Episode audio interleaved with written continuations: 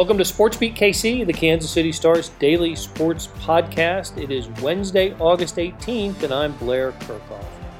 Conference realignment is the college sports story that will be with us until things are settled, and we'll go there today with Kellis Robinett, Gary Bedore, and Jesse Newell. They cover Kansas State and Kansas for McClatchy. We also get into a little Kansas State football. Two starting quarterbacks, huh? And some Kansas basketball. The Jayhawks roster numbers 18. What will Bill Self do with all of these players? But everything involves realignment and future conference homes for KU and K State. So let's talk sports and conference musical chairs with Kellis, Jesse, and Gary. Kellis Robinett covers Kansas State for the Kansas City Star and Wichita Eagle, and we are going to talk a little Wildcats and some Big 12.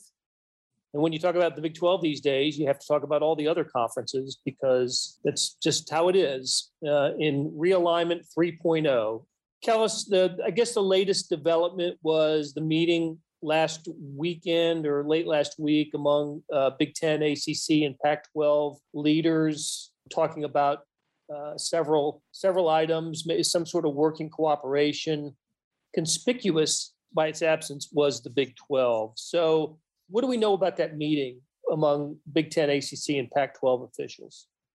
I mean, as far as I can tell, they basically took the idea that Bob Bowlesby had you know, two or three weeks ago to meet with the Pac-12 commissioner and have some exploratory talks and go over some some issues that would be symbiotic for both conferences. And uh, decided, you know what, would be even cooler than you two doing that, us three doing the same thing, but uh, Bowlesby and the Big 12 can't come.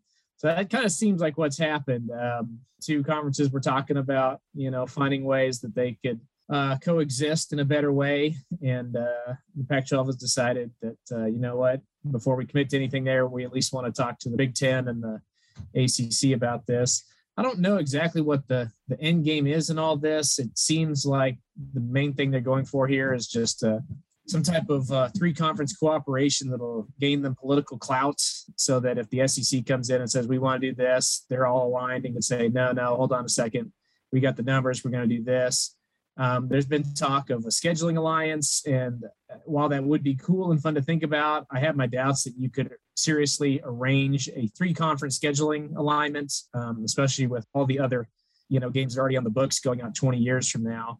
But the, at the end of the day, it's uh, not great news for the Big 12 that Bowlesby was left out of that group text, and that everybody else is uh, go moving on and talking about the future without the remaining eight schools. Right. I, I, think the Pac-12 is doing its due diligence. They their commissioner talked with Bowlesby, and now the commissioner Kliavkoff. He's going to see what the ACC and the Big Ten wanted to say. Look, I just think the Pac-12 was doing what it needed to do. Needed to talk to other people. I, I think you're right. Scheduling alliances are difficult to construct. The Big Ten and the Pac-12 actually talked about it about in 2010 uh, that was going to start, you know, later in the in the decade, and it never happened. It just they're just so difficult, as you said, because of the the future scheduling that's been done. And yeah, you can go on websites and see a lot of schools have their future schedules completed into the 2030s. The other, but the other aspect is governance and you know being a voting block i do think is important for those three conferences they don't, they don't want to have the, the sec dominate any kind of legislation as, as long as all this all this remains under the NCAA umbrella. Um, what one area that it comes immediate to mind is the college football playoff expansion. You know, we it's at four teams now, and there was a lot of excitement just a couple of months ago at the prospect of it expanding to 12 teams. That excitement was doused by the, the announcement of Texas and Oklahoma to the SEC I think the Big Ten, ACC, and Pac-12 are saying, no, we're not, we're not in a hurry to go to 12 if we're looking at a 16-team SEC with all these major powers in there. SEC is talking about getting maybe half of a 12-team field. So I do think that that's one area where those other conferences can have some influence over the growth in college football, or at least the way college football is is moving right now. I agree. And uh, one perhaps positive that comes out of it from the Big 12 perspective is that if you buy into the conspiracy theory that ESPN is somehow behind all this and plotting to ruin the Big 12 every chance it gets, this does kind of cut off potential that, that ESPN would control both every single SEC televised game as well as every single college football playoff televised game. Because that's kind of where, like, again, if you're super into conspiracy theories and they're pulling all the strings behind this, you can look at it and see, boy, ESPN, if they were continuing down this road, um, was pretty close here to televising every single SEC game there is, televising every single college football playoff game there is. And at that point, there's really no room for any other major players in the game which uh, doesn't really make the most sense if you sit back and look at it. I mean, look at the way the NFL works when they get to the playoffs. Who televises the games? It's not just one network. It's CBS, it's Fox, it's ABC, ESPN. They spread it around um, the NCAA tournament. They have they have it on four networks, and there's a reason they do it this way because with four networks combining all their money and saying we all want to host this, everybody gets more money. It's not just CBS saying we'll give you this. End the story so I, I think uh, in that way, if there's a way that they can prevent that from happening and they can create an avenue for more networks to bid on this thing and maintain access for uh, six conference champions in a roundabout way, maybe it is a good thing for the Big 12. Here's uh, one of my latest theories on, on this. It involves ESPN.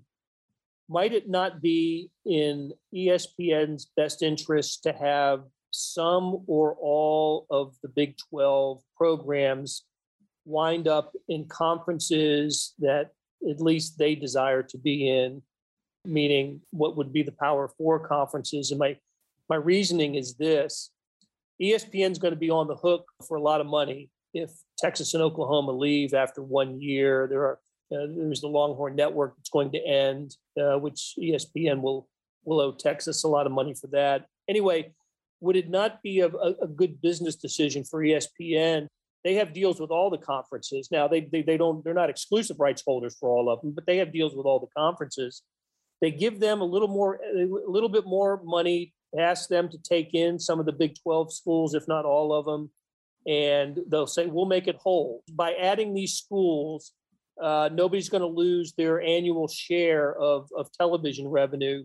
And this way, Oklahoma and Texas to the SEC, which is what ESPN really wants, won't have to pay an exorbitant exit fee to the Big 12. And I'm just wondering if, you know, maybe it's pie in the sky thinking, but just some way to to make it work for everyone right now. And with this suggestion that we're looking at an expanded Pac 12 or Big 10 or even ACC, but if Big 12 schools in those conferences can be full members and all the teams in those conferences can get full shares, then maybe from a financial standpoint, that makes sense for ESPN.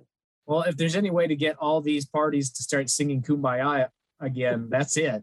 And that's a good idea, Blair. I hadn't really considered that, but you know, they kind of went that route 10 years ago or whatever when they were when the Big 12 was deciding what to do when Texas A&M and um, Missouri left and they were deciding, well, do we do 10 teams? Do, do we do 12 teams? Or maybe I'm thinking a year afterward, maybe it was just when Nebraska and Colorado left do, do they expand beyond that? Do they stay at 10? And ESPN came in and said, don't worry about it. We'll just keep giving you the exact same amount of money just with 10 schools. Everybody's happy. Nobody's looking looking around anymore. I don't know if that's what ESPN wants here. I think it does help. I do think it does make sense for them to keep these schools in a power conference, just because if you don't, you're uh, losing interests in some major areas in the country. If neither Kansas school was involved in a power conference, if Iowa State was out, Oklahoma State, Texas Tech, TCU. There's just, I mean, those are some big areas that are, are used to watching big time college football. And if you downgrade them, that's not good for anybody. I mean, shoot, if if there is a way for conference expansion to happen, I think that's actually one smart way that it could work. It also goes back to my thinking that outside of ESPN, nobody wants this to happen. Texas and Oklahoma, I my guess would be are, are going into the SEC certainly is it's a business decision, but from a competitive standpoint, they're better off in the Big 12.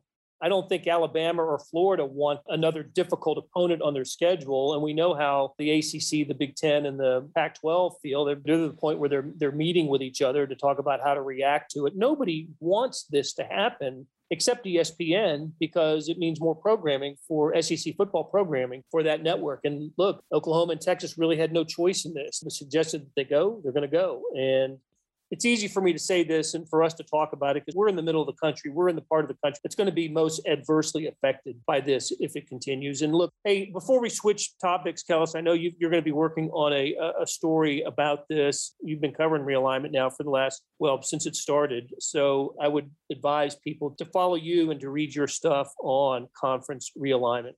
So let, let's switch and talk a little football because I do believe Kansas State is preparing for a football season they are. Yeah. Did I read this right? Uh, be ready for maybe for two quarterbacks. Uh, I wouldn't expect a uh, Daniel Sams, Jake Waters kind of thing where they're truly flip flopping every single series. But I don't think Skylar Thompson's going to be out here playing every single down, Brett Favre style Iron Man either. Because they're in a unique situation. They've got Skylar Thompson back, who started, you know, a bajillion games here for five years. He's going to be a sixth year quarterback. Everybody has a lot of confidence in him. He's got a 10 and 6 record when he's the starting quarterback under Klieman. But at the same time, they got Will Howard back too, who started seven games himself, won two of them. People think he's one of the best, most improved players in the entire roster going back to last season. So it's just kind of hard from a coach's perspective to sit back and say, um, you know what, let's just go with one when we got this other guy here we really like. I think they're going to try to find some ways to use two quarterbacks this season. I'm not saying it's going to be a 50 50 split by any means, but maybe 90 10, even 95 5.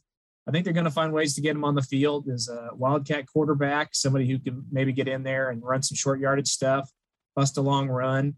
He's pretty good at that, but he's also got an arm too. So if they get in there and they show that he can gain yards on the ground, teams start planning for that. They throw over, you know, some run oriented defenses and things work out that way it's difficult to say exactly what happens, but I've heard Coach Klieman mention it. The offensive coordinator has mentioned it. I, I think they're going to have a two QB system to some degree. How about that?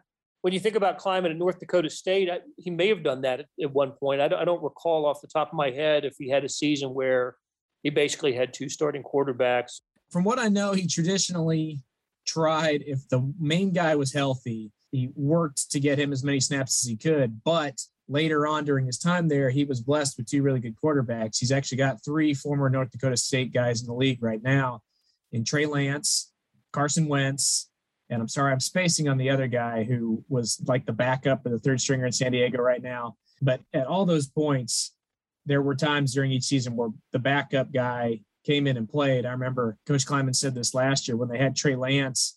They just thought, boy, this guy's just got way too much upside. We got to find some games to get him in on now they weren't using him in the playoffs. When they got the playoffs, it was all the other guy. They didn't want to disrupt his rhythm. But early on in the season, any chance that they could figure out a way to get Trey Lance out there, get him some experience and build for the future, they did do that. So that's kind of the situation they're in right now. Gotcha. And then remind us who Joe Ervin is. yeah, well, he was he's kind of was kind of Deuce Vaughn before Deuce Vaughn got here. So two years ago, he was their most promising freshman running back. He played behind two grad transfer running backs came in, and those were the guys they leaned on the most. Um, but when those guys weren't on the field, they did get Joe Ervin in there for four games. He looked pretty good. He had 95 yards and a touchdown. And everybody thought, boy, this guy is probably the running back of the future. But then last season comes around, he says, I'm going to opt out. I don't want to play during COVID. Deuce Vaughn comes in and it looks even better. So now obviously everybody thinks this guy's the man. He's he's the running back that's going to start and be the bell cow for their offense. But now, now Joe Ervin is back. He stayed the course. He worked out. He stayed in Manhattan, rejoined the team, and people are really high on him. Kind of think he's a, a poor man's Deuce Vaughn, and they think if they use both of them this season, they'll both get a lot of play. And I'm interested to see what he can do, just because um, we talk about what Chris Klieman has done in the past. In North Dakota State, he really loved to play three, four, even five running backs, keep them all fresh, keep defenses guessing on who's going to get the ball. And if uh, they have two capable running backs, and Joe Ervin is one of them, then that's going to help Deuce Vaughn. That third North Dakota State quarterback is Easton Stick. Yes, there you go. There you go. Chargers. So, okay, we're going to take a break. And when we come back, we'll catch up with Jesse Newell and Gary Bedore from KU. Cal, it's good catching up with you, buddy. All right. Thanks, Blair. Hey, it's Blair. We have a special subscription offer for SportsBeat KC listeners unlimited digital access to the Kansas City Stars award winning sports coverage. Sign up now for one year of Sports Pass for access to all the sports news, features, and columns presented on the kansascity.com site, and it's only $30. That's a 40% savings off our regular rate. Your subscription will automatically renew after the initial term at 50 bucks unless you tell us to cancel.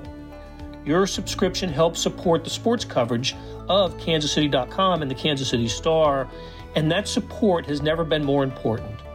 Please visit kansascity.com slash sportsbeatkc offer to get this special offer. And as always, thanks for listening.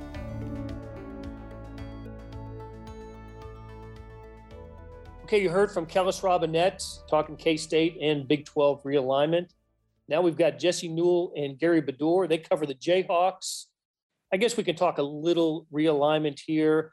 Kansas really hasn't had much to say about the topic until late last week when new athletic director Travis Goff mentioned it at the gathering of Kansas fans at Corinth Square over in Prairie Village. Gary, you were there to cover that. What did Travis Goff have to say? It was interesting because in his short speech, he didn't address it with the fans, but he was willing to meet briefly with me finally to talk about it. And uh, he said that as far as breaking news, there was none, except he said no formal talks had been held with any other leagues. He stressed that he talked a ton with Big 12 people, saying that they are all really close and the ads are working well together which probably is not good news for the fans because they don't seem to want to stay with the big 12 you know they'd probably rather go to the big 10 goff did say to the fans in talking about why he's excited about ku that their status as an aau school is something they should be proud of and is important. So there's always that rumor that the big 10 wants you to be I think it's called AAU, right? It is. And Kansas is one. So that would be okay with the Pac 12, Stanford and Cal, which are proud of their academics and allegedly don't want to add members that aren't good academic schools. And then the Big Ten, which has some that aren't in the AAU, I think. I kind of saw that as implying to the crowd, you know, here's a hint, you know, we're going to be okay because we're AAU. So I haven't really heard much except the report of last week did not include KU in the alliance thing.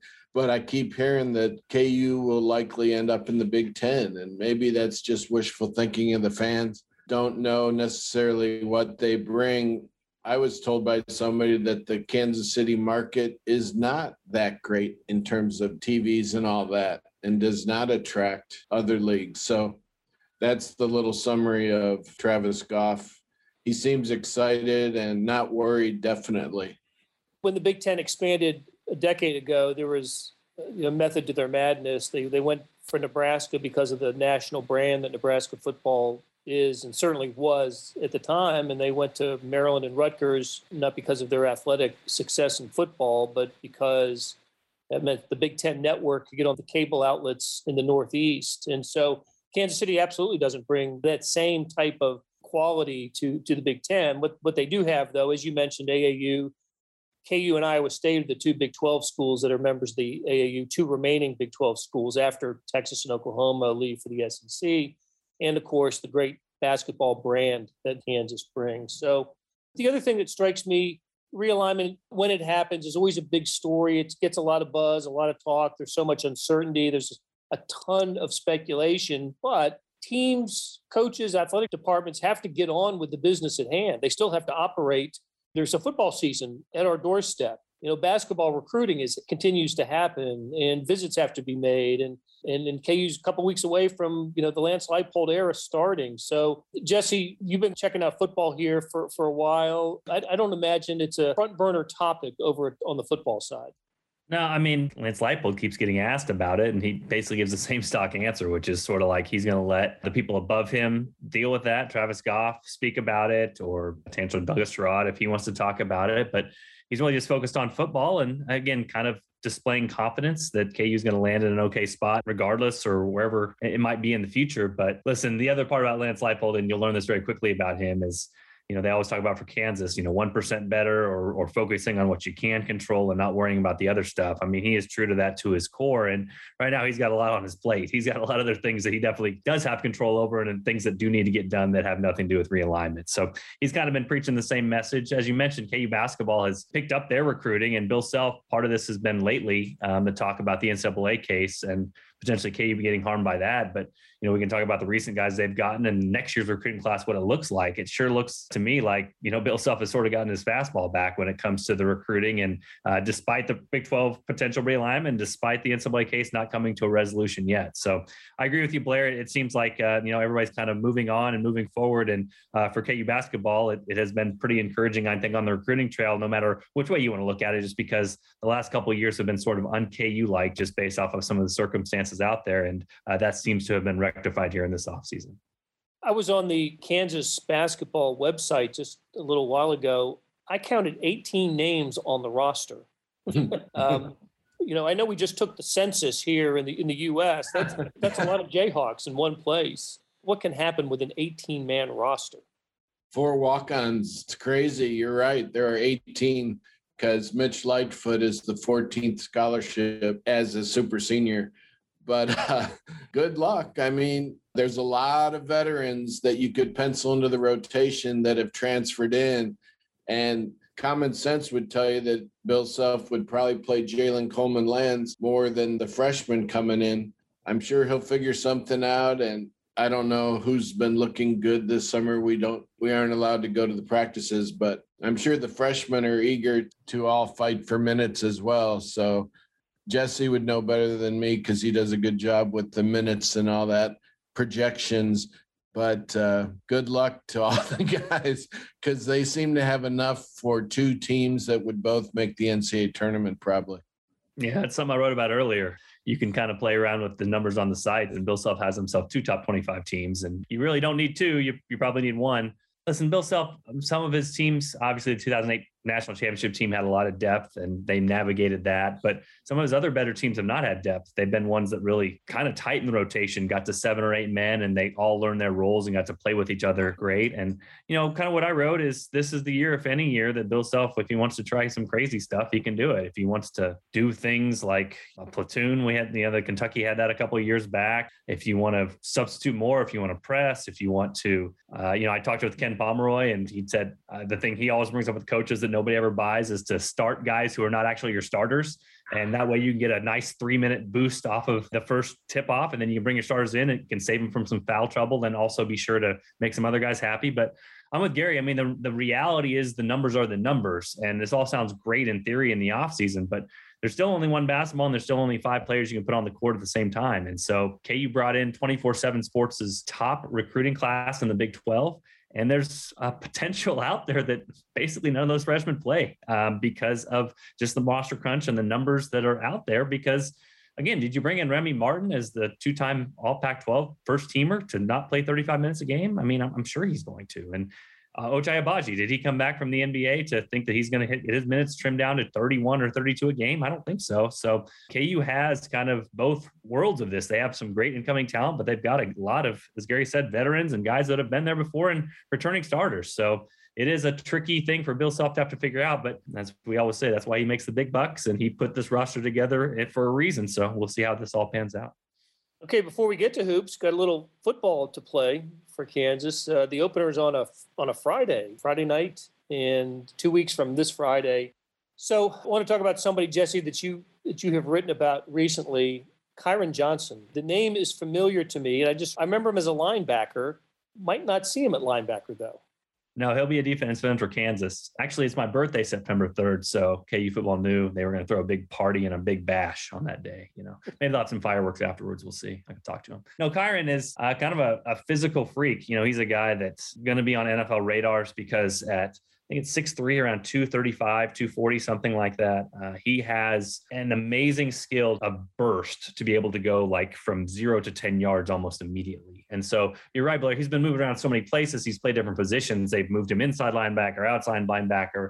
Now that KU is in primarily a 4 3 under uh, new defensive coordinator Brian Borland, they have moved him to defensive end and they're just going to stick him there. He talked to me about how he's not really used to a three point stance, you know, put your hand in the ground and kind of like a sprinter get off. But that is going to be, it's so fascinating because these are the sorts of stories that really can pop up where you get a new coaching staff, a new set of eyes on somebody, and they say, Whoa, I, I want to put him here and see what develops from this. And you know, you look at Coach Leipold's history up at Buffalo, and they bring in some guys that might be unheralded, and they end up as NFL players, or they maybe unlock something from somebody. And again, this sometimes happens, and this actually is sort of the opposite of that, which is this is a guy with uh, in Kyron Johnson, amazing physical gifts. So um, we'll see how he's utilized around the edge with this 4 3 scheme, as most of them, when you read about it, are. They're more aggressive. You know, you're just kind of maintaining line and you're actually going after people and trying to get some disruption there. So Kyron Johnson, along with Malcolm Lee as well on the other side, most likely, those two guys defensive ends might be the most positive or encouraging part for KU football when it comes to position groups. And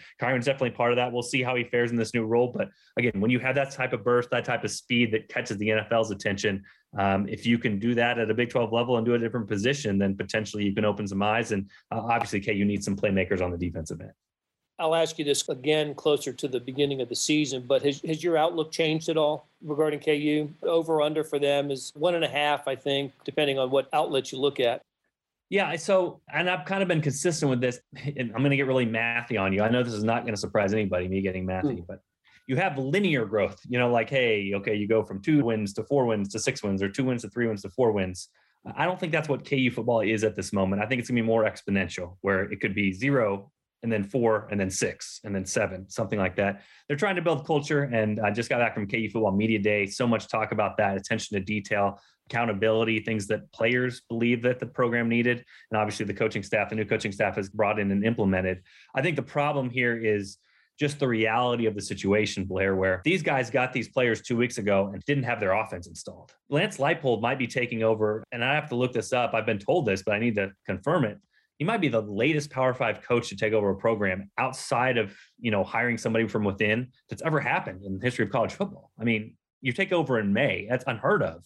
And so they're trying to evaluate and they're trying to put in their offense and they're trying to squeeze all this in in three or four weeks. It's just really difficult. And I think I kind of got um, reminded of this when somebody, I was talking to somebody the other day and they asked me, Hey, what position group is KU at where they're not the worst in the Big 12?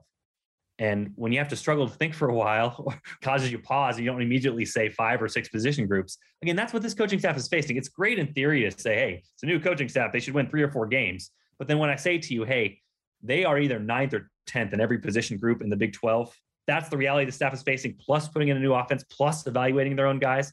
That's a very difficult thing to have to go up against. So uh, it's kind of like KU last year against Coastal Carolina, where Coastal Carolina got its spring practices KU did not because of COVID. And they played in that first game, and Coastal Carolina was up like 35 nothing.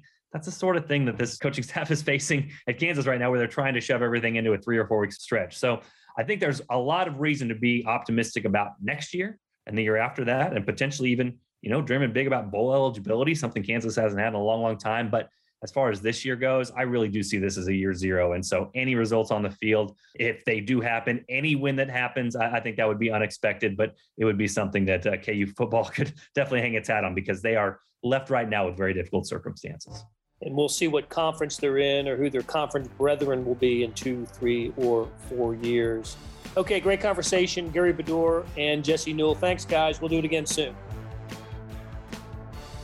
That'll do it for today. Thanks to our SportsBeat KC production staff of Beth Welsh, Monty Davis, Jeff Rosen, Chris Pickett, and Savannah Smith. Tip of the cap to Kellis Robinett, Gary Bedore, and Jesse Newell for stopping by and talking college sports. Links to their stories can be found in the show notes and on kansascity.com. Hey, we've got another deal for you. You can subscribe to Sports Pass for 99 cents a month. That's right, 99 pennies a month. Sports Pass is the online version of the Star Sports section you got all the stories that appear in the print editions of the Star, plus additional stories that appear only on the website, and of course, they are posted first on kansascity.com. After three months, it auto renews at $5.99 a month unless you cancel. And it's a great time to subscribe.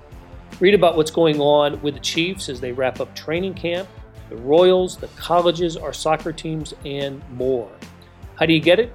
You go to kansascity.com slash sportspass2020. That is kansascity.com slash sportspass2020. Do you want more than just sports coverage? check out the entire Kansas City Star product. Sports news features, commentary, and analysis, the whole thing. You get all the stories written by my talented colleagues, plus additional national news, sports, features, and business coverage with the e edition.